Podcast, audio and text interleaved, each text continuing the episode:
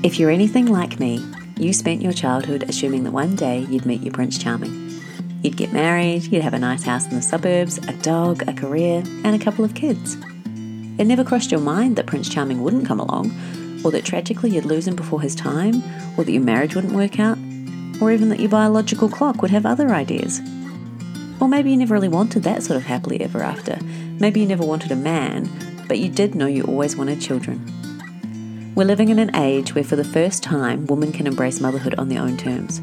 They no longer have to put their lives on hold waiting for the right man, or settling for someone who they know isn't right for them just so they can become a mother. More women than ever before are embarking on the journey to become what's known as a solo mother by choice. And while for a lot of us it doesn't feel like a choice, but more a necessity, the bottom line is there are now options for you to be able to fulfill your dreams of motherhood if the traditional route isn't playing out as expected.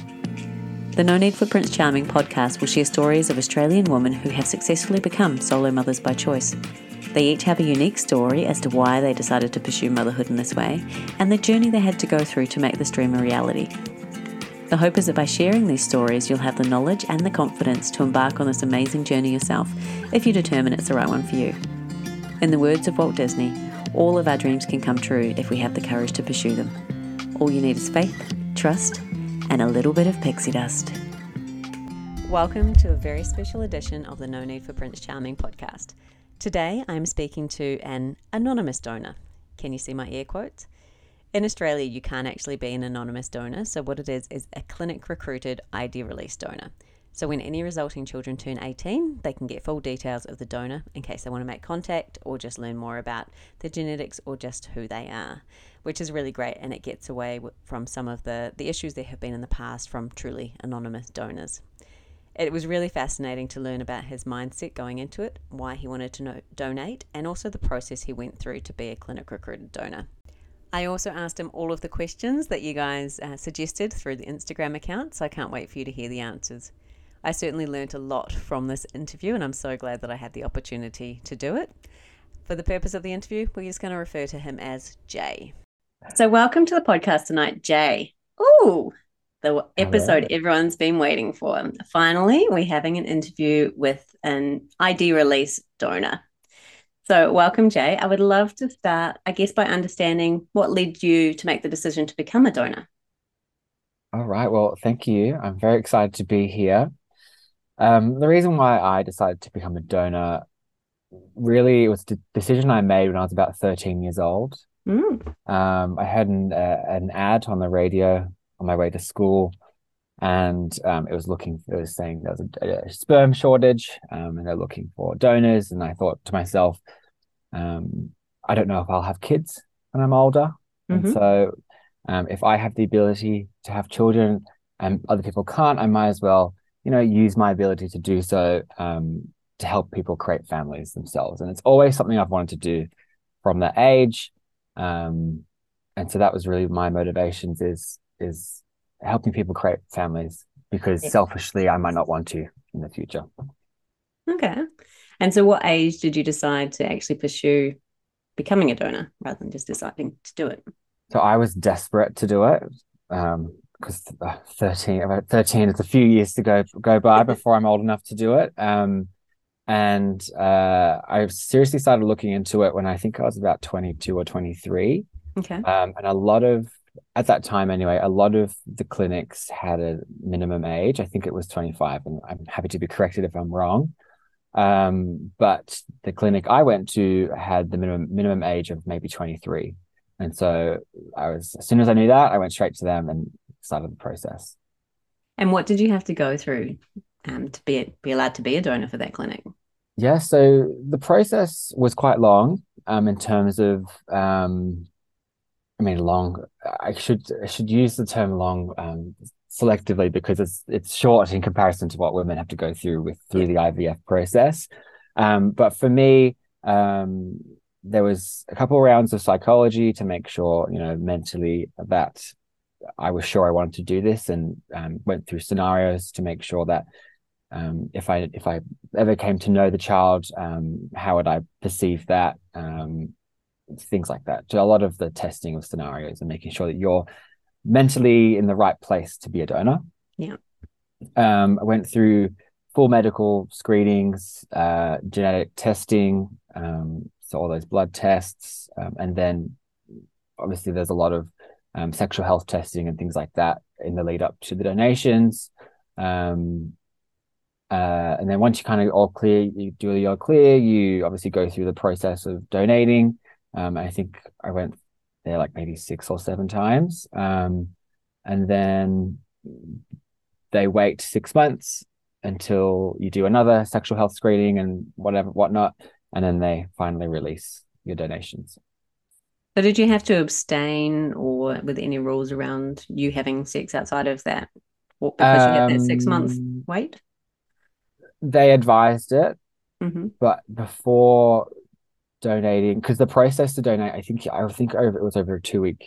You'd wait maybe two weeks or something. It wasn't long between the donate the donations, and maybe it wasn't even that many times. Seven, maybe it was four. But um, they advise obviously advise you to do that. Um, and I, I mean, I I was with a partner, so I just didn't, didn't necessarily have to worry, which was yeah. good. Um, but that was the purpose of the screening pre and post, right? Is to make sure that um, you were all, you, you're all clear um, before you start donating and then afterwards. Okay.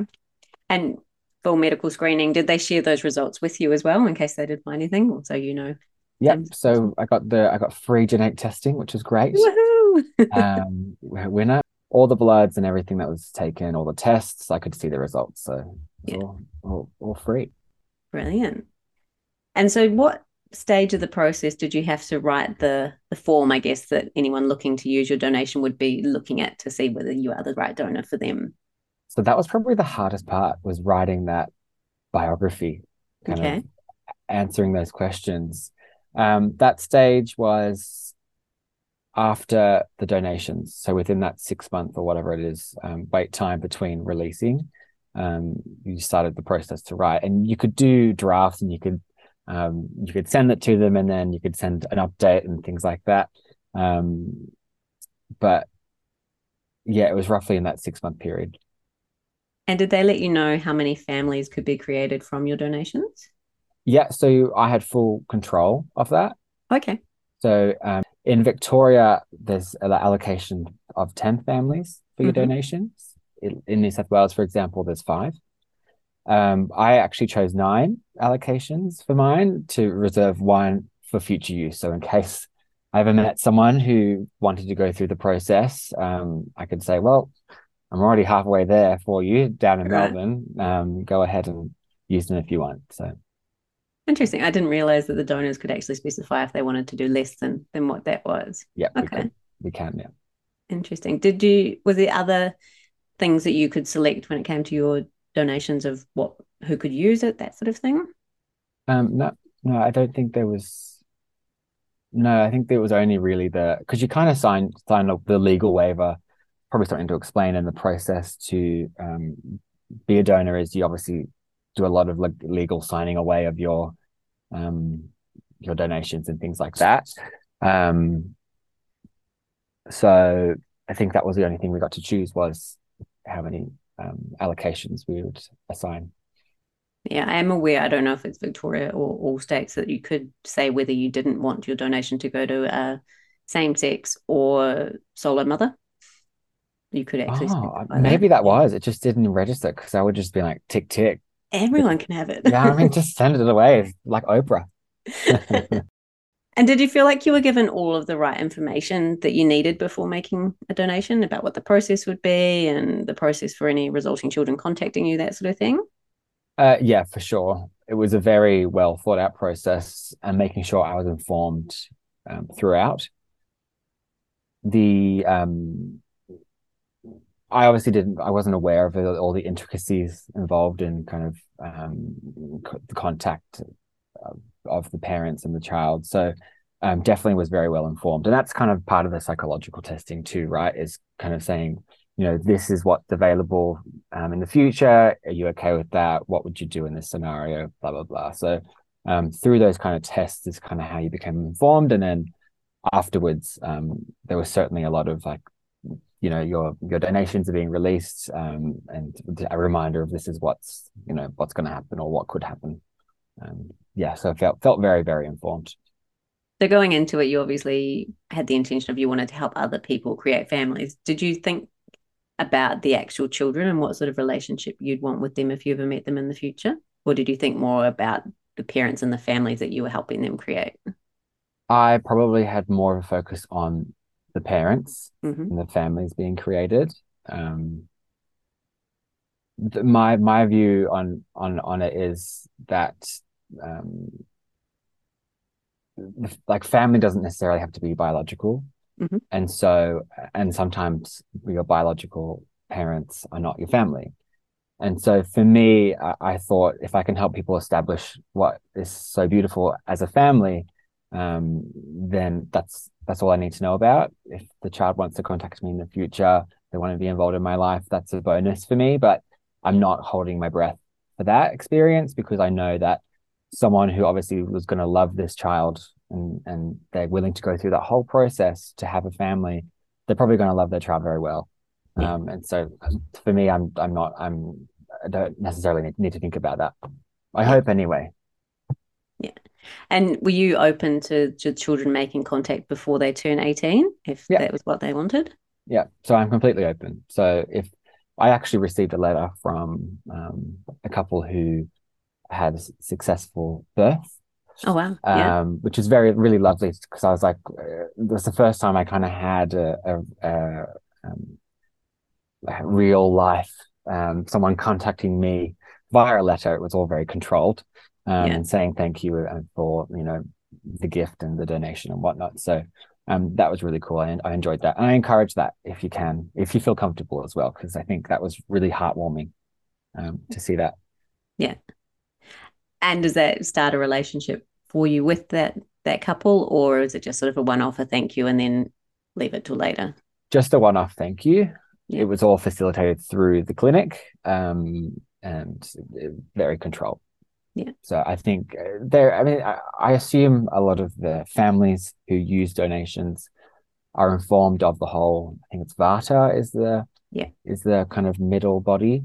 Um, and so I'm just, I'm, I'm, I'm registered on there. If, if, um, people want to make contact with me, I'll, I'll get notified if that happens. So I just sit there and maybe, maybe, maybe it'll happen this year. Maybe it'll happen in 18 years. I don't mind. Do you find you actually think about it often? All the time. You do? Okay. Yeah. Think yeah. about it all the time. I was in um, Melbourne just over the weekend and um, I was just I was just saying, look out for any little, little people that look like me, just because they're, they're I, I know my donations have been used. Yeah. Um, all all allocations are used now, so um, I think about it all the time. Wow. Yeah. Do you get told when you have successfully had a child from your donations or just that your donations have been used? Uh, not proactively told. I have okay. to reach out uh, get the results. And because I'm very invested in the process, I reach out all the time. Yeah. Um, like, I'm not you again. No. yeah, no, gosh, he's, so they actually tell me like follow up us up in, up in six to 12 months. So they, they know their, their bounds now. Yeah. They know what they're dealing with. Um, they tell me uh, whether there's a pregnancy, which mm-hmm. I don't think they should, but I have been getting told that. Um, and if it's a successful birth and the gender. So, do you know um, how many children are born from your donations so far? I know of seven children, and there's two pregnancies as of maybe two months ago or a month ago. Oh, wow. Yeah. And is that seven different families, or have there been some? Actually six families. There's one set of twins. Oh wow. Yeah. That was the first the first um family had twins. Yeah. And I thought the poor things. Two of me. yeah. Oh. So you do have to I think I was always under the impression that if there was a successful birth that the donor was notified. So maybe that's how it used to be and now it's you have Perhaps. to look. Yeah. I do also think it's and I'm probably going to get someone in trouble saying that, but um, I do think that they're not supposed to tell me about pregnancies. I think it's supposed to be successful. Yeah. Um, but unless something's changed in, I mean, I've been a donor for, gosh, five years now, or maybe four years. Um, yeah, I, I, at first I wasn't told about pregnancies, and then all of a sudden I've been getting told. So maybe that changed. And do you know how much of your stock is left, or can they come to you and say, "Hi, we're running low. Can we have some more?" Um, I actually have no no, I don't know. I have no idea um how much is left. Gosh, that's a good question. Maybe I should find out. Yeah, I just I know that some have been asked to say, you know, you're in demand, but it hasn't worked out because it could be that maybe the female's got fertility issues, so it doesn't really matter how good the sperm is, but they're struggling, but they still want to keep using that donor. Yeah, I mean, that's maybe that has maybe I don't know. Maybe I have have a lot of stock. Who knows? I do know that I have enough for ten allocations because I actually originally chose ten and I yeah. I moved it down to nine, and I was toying with bringing it back up, but um, I don't know. Something tells me to keep that one reserved. I don't know why. And I trust my gut, so yeah, well, it could be that in the future it says no, time to get rid of it, but yeah, maybe or just open it up and yeah, let someone use it. Who knows? Hmm. You would be open to doing more donations if, say, one of your successful families wanted more siblings. And absolutely, yeah. yeah. At the end of the day, like it's um, it's I've always, it goes back to why I wanted to do it. It's creating a family, so more yeah. than happy to go down and go through the process again. It really is not hard for a man um, in comparison to what women have to go through. So, is there anything that you wish you'd known beforehand? Uh, no, I don't think so. I think the whole process is very well thought out um, and structured. I think the thing I was most surprised by was um, the the process to get in contact with me. Mm-hmm. Um, feels very um, feels it doesn't feel very warm. It feels very cold. So um, that was probably the only thing that surprised me. But there's nothing. I, I was I was willing to go into the process and just accept whatever the process is. So um, I just kind of rolled with the punches in that sense. Did you discuss it with your family or friends before making the donations? So I was I'm very open about the fact that I'm a donor. I basically told anyone and everyone I could. Mm-hmm. Um, from a friend's perspective and people who aren't my friends, I still told them to. Um, from my family, I've kept it a little bit secret, so they they know that I um became a donor and um, I was going through the process. But I've kept the results of my donations from them for the time being. Okay. Um, really, just because I I know when I told them I was donor, their reaction wasn't um, all too positive. Let's just say that, and so we're not at, yet at the stage of me being able to share that um, in a way that they're going to understand that these children are they have their own parents. They're not my children. Um, they're just biologically related to me, and that's okay. So, how do you think that they would feel knowing that there are biological family members that they don't have a relationship with? Do you think that's part of the challenge for them? I think that is a bit of a challenge for them. Um, I don't know. I, I my mom, I, I have a niece now, so she has grandchildren. So I was kind of waiting for that to happen before thinking about telling her. Yeah. Um, but I, I think I don't I can't I can't judge them. I think that they would still have um, reservations or that desire to know or to figure out who the children are or something. I don't know. I just want to keep them away from that until I'm comfortable um, that they're in the right place to understand. Yeah, and I guess it, it all depends on the relationship you end up having with the children as well. Absolutely, yeah, exactly, and and that's probably the good point is that I might I might never hear from anyone about my donations, and that's okay because that's completely the, the the parent's choice. Um, and I'm not sure my family would be comfortable with that. Yeah. Um, with that unknown or not not knowing, because I'm very comfortable to live with that un- unknown. If you had your ideal world, would you rather that you met them and would be able to have a relationship with them in some form, or for sure, yeah, yeah. If I I I joke all the time that you know in, in about 20 years I'm going to be told to go to a random park in Melbourne and I'm going to have like 20 people that look like me approach me and say, "Hey, we're biologically related." I love that idea. Yeah. um, in ideal world, yes, I would know. And do you have any children of your own? I do not have any children of my own. Um, I'm thinking about it um, and and obviously uh, being in the same sex relationship, there's that comes with challenges, but that's definitely um, something I want to work towards, which is different to when I actually started um, the process to become a donor. I didn't want children. Um, and then for some reason that's changed. And how do you think you would talk to your, if you're successful children, about the fact that you have, they have donor siblings out there, or would you not? What do you think? I mean, it's, you don't have them yet, oh. so it's, it purely um, I think I would be very matter of fact about about it. In uh, being in a same sex relationship, if I have children, there's going to be a donor egg and there's going to be a surrogate. So already they're going to be familiar with the idea that um, the traditional families um, when we are we sorry that we they're going to already be used to the idea that we're not the traditional family and which is completely fine um, and so explaining to them that they may have half siblings pottering around Melbourne. It's probably for me, I don't think it's too much of a stretch. Yeah. Probably does make that conversation a lot easier, doesn't it? Yeah. Absolutely. Yeah. And why did you hope people would choose you from your little profile that you put on there? That was the hardest part of writing the bio. Um, was um, it felt like I was writing a dating profile. Um, for me, I mean, I think I knew there was a shortage of sperm and I, I heard um, being familiar with someone um, who is a, a, solo mum by choice. Um, I heard about the, their experience um, finding a donor.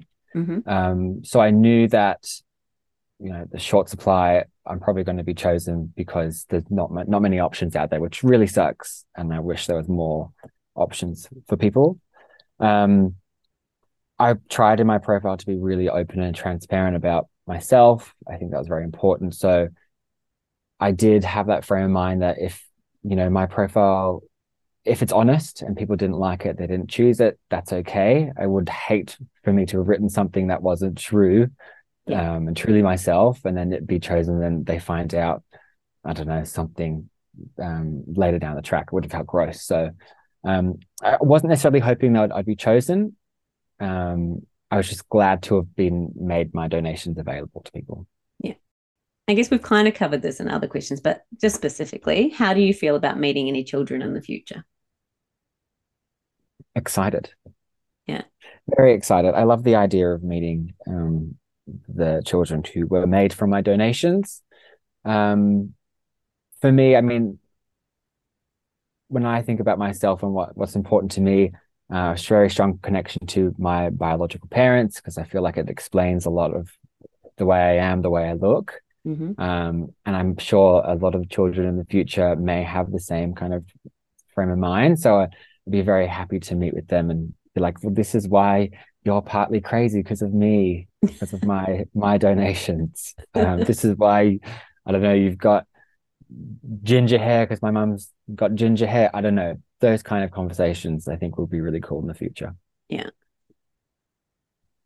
And do you hope that they all reach out in the future? Yeah, I do. It's a hope, and I'm not um, holding my breath. I think I still respect and um, completely understand the choices of um, parents to continue to rem- remain anonymous, and that's completely fine. If the child wants to reach out to me, they can. It's their prerogative. Otherwise, no, no, no dramas. Have you got in your mind what you think an ideal relationship could look like with any resulting children? Um, maybe like a fun uncle kind of relationship. Okay. Um, I don't know just if if I was to choose, it would definitely be um, an involvement from a, um, a, kind of a distant maybe relationship point of view. Maybe I'd go to the odd birthday party. Maybe I'd be invited for dinner, or maybe I'd just meet with their parents in the park while they played um, as a as, as an observer. Again, I'm open to anything. Yeah. Um. Uh, but contact is is kind of would be amazing some some form of contact, contact, whatever it is. And is there anything that you would like to know about the resulting children? Like even if you didn't have the relationship, but more than what I guess the VARTA and the clinic give you? Um I mean as long as they're healthy and they've you know had a good upbringing, um, is probably the most critical things that I would like to know. Um maybe it would be super interesting to learn about maybe their hobbies or whatever their interests are and um, maybe some things are the same as I am. Maybe they um, watch too much reality TV and love Beyonce. I don't know. I would just love that kind of stuff. But critical things, healthy, and and have a good family. And if you do meet the children, what do you think you'd want to be called or referred to as? Great question. I don't really mind. Uh, they can call me Jay if they wish. Um, they can call me Fun Uncle. I don't mind. It's I, I would probably I'd obviously have that discussion with their parents. Mm-hmm. Um, would I be comfortable being called dad? Probably not. Um, but I mean, it's to be explored. I, I kind of don't put too much thought to it until it happens one day. I think maybe that might get my hopes up, right? So I kind of just deal with it when it happens, if it happens. Yeah. Doesn't sound like it, but do you have any regrets? Not at all. I think when I first found out that my donations were successful, I was over the moon. And I found out about three, four successful children when I first found out. So um, no, not a single regret. I'm so happy I did it. I would yeah. encourage many, any men um, who are thinking about it to go and do it, build up that big supply of of um, donations.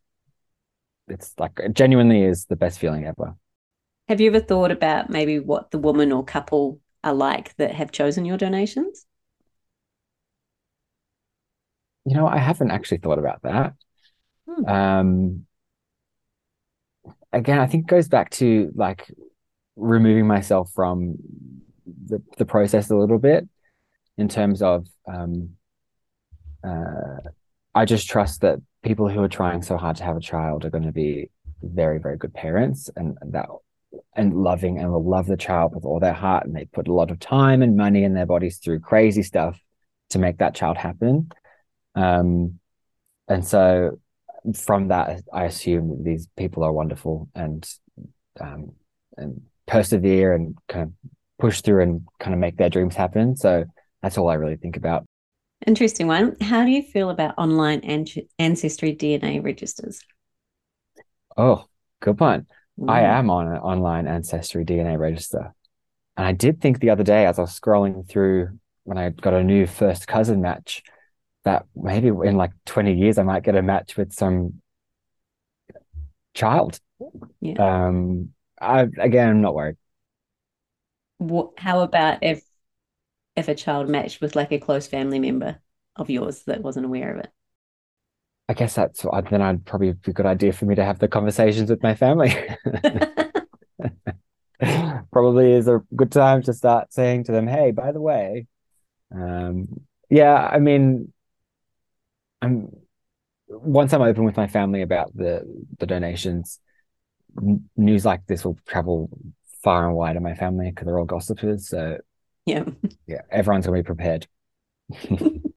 so for anyone listening that's either in the process of trying to select a donor or has been successful but doesn't have any sort of relationship with the donor, is there anything that you'd want them to know from your perspective? Um, I think for, for, my experience is, you know, if you are willing to get in contact with your donor, I think I would encourage it. Mm-hmm. Um, because it is kind of a two-sided um, approach, right?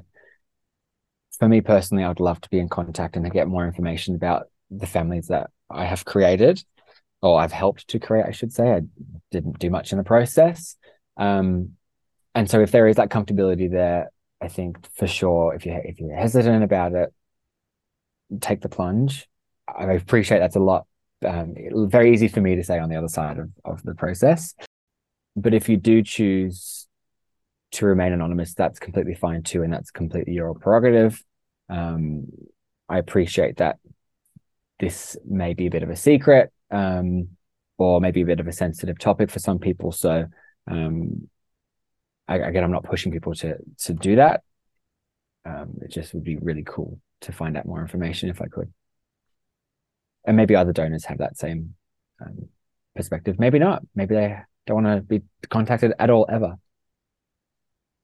Do you find out any information about the families you've created besides the children, like what that a couple or the same sex couple or a solo mum has had your donation? No, we find out nothing. Just, just about the um, children.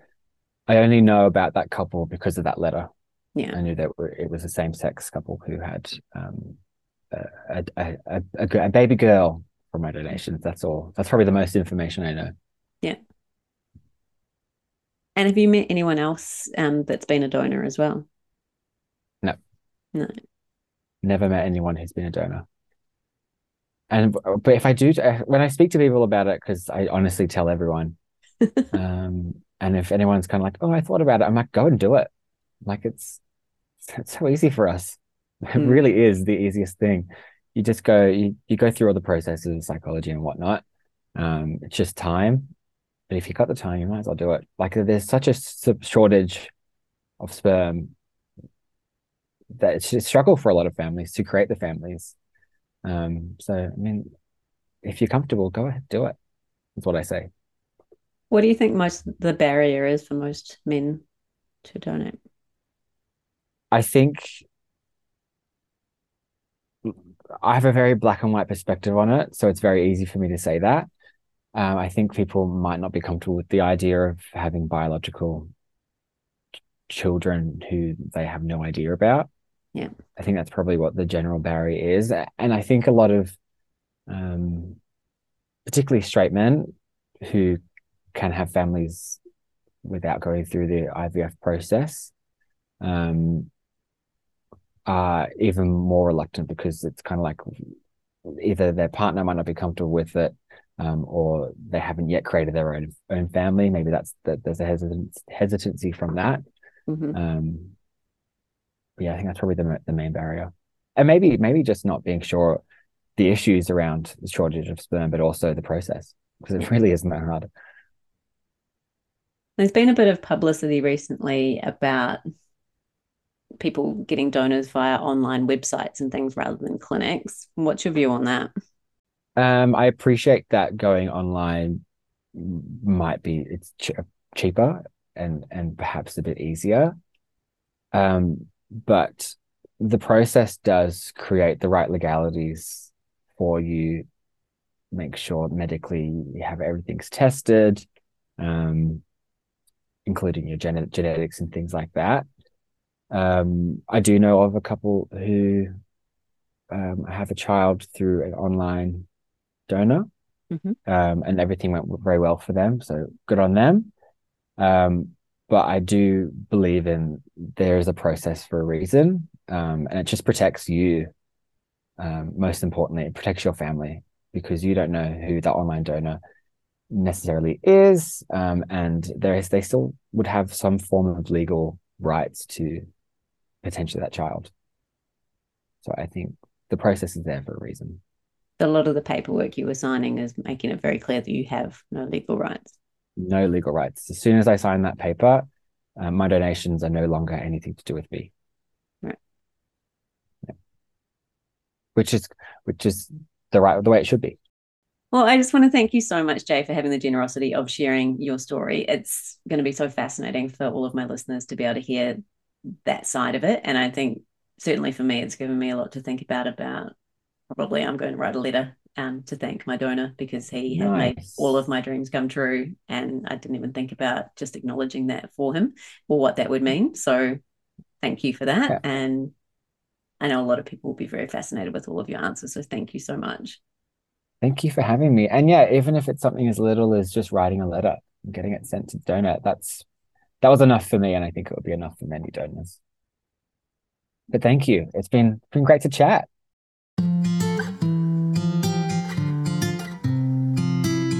I'm Alicia, and this is the No Need for Prince Charming podcast, bringing you stories of Australian solo mums who created their own happy ending. If you like what you heard, please follow or subscribe to make sure you don't miss out on future episodes, and leave a like, a review, or share with your friends to help others find it easier. Bye for now.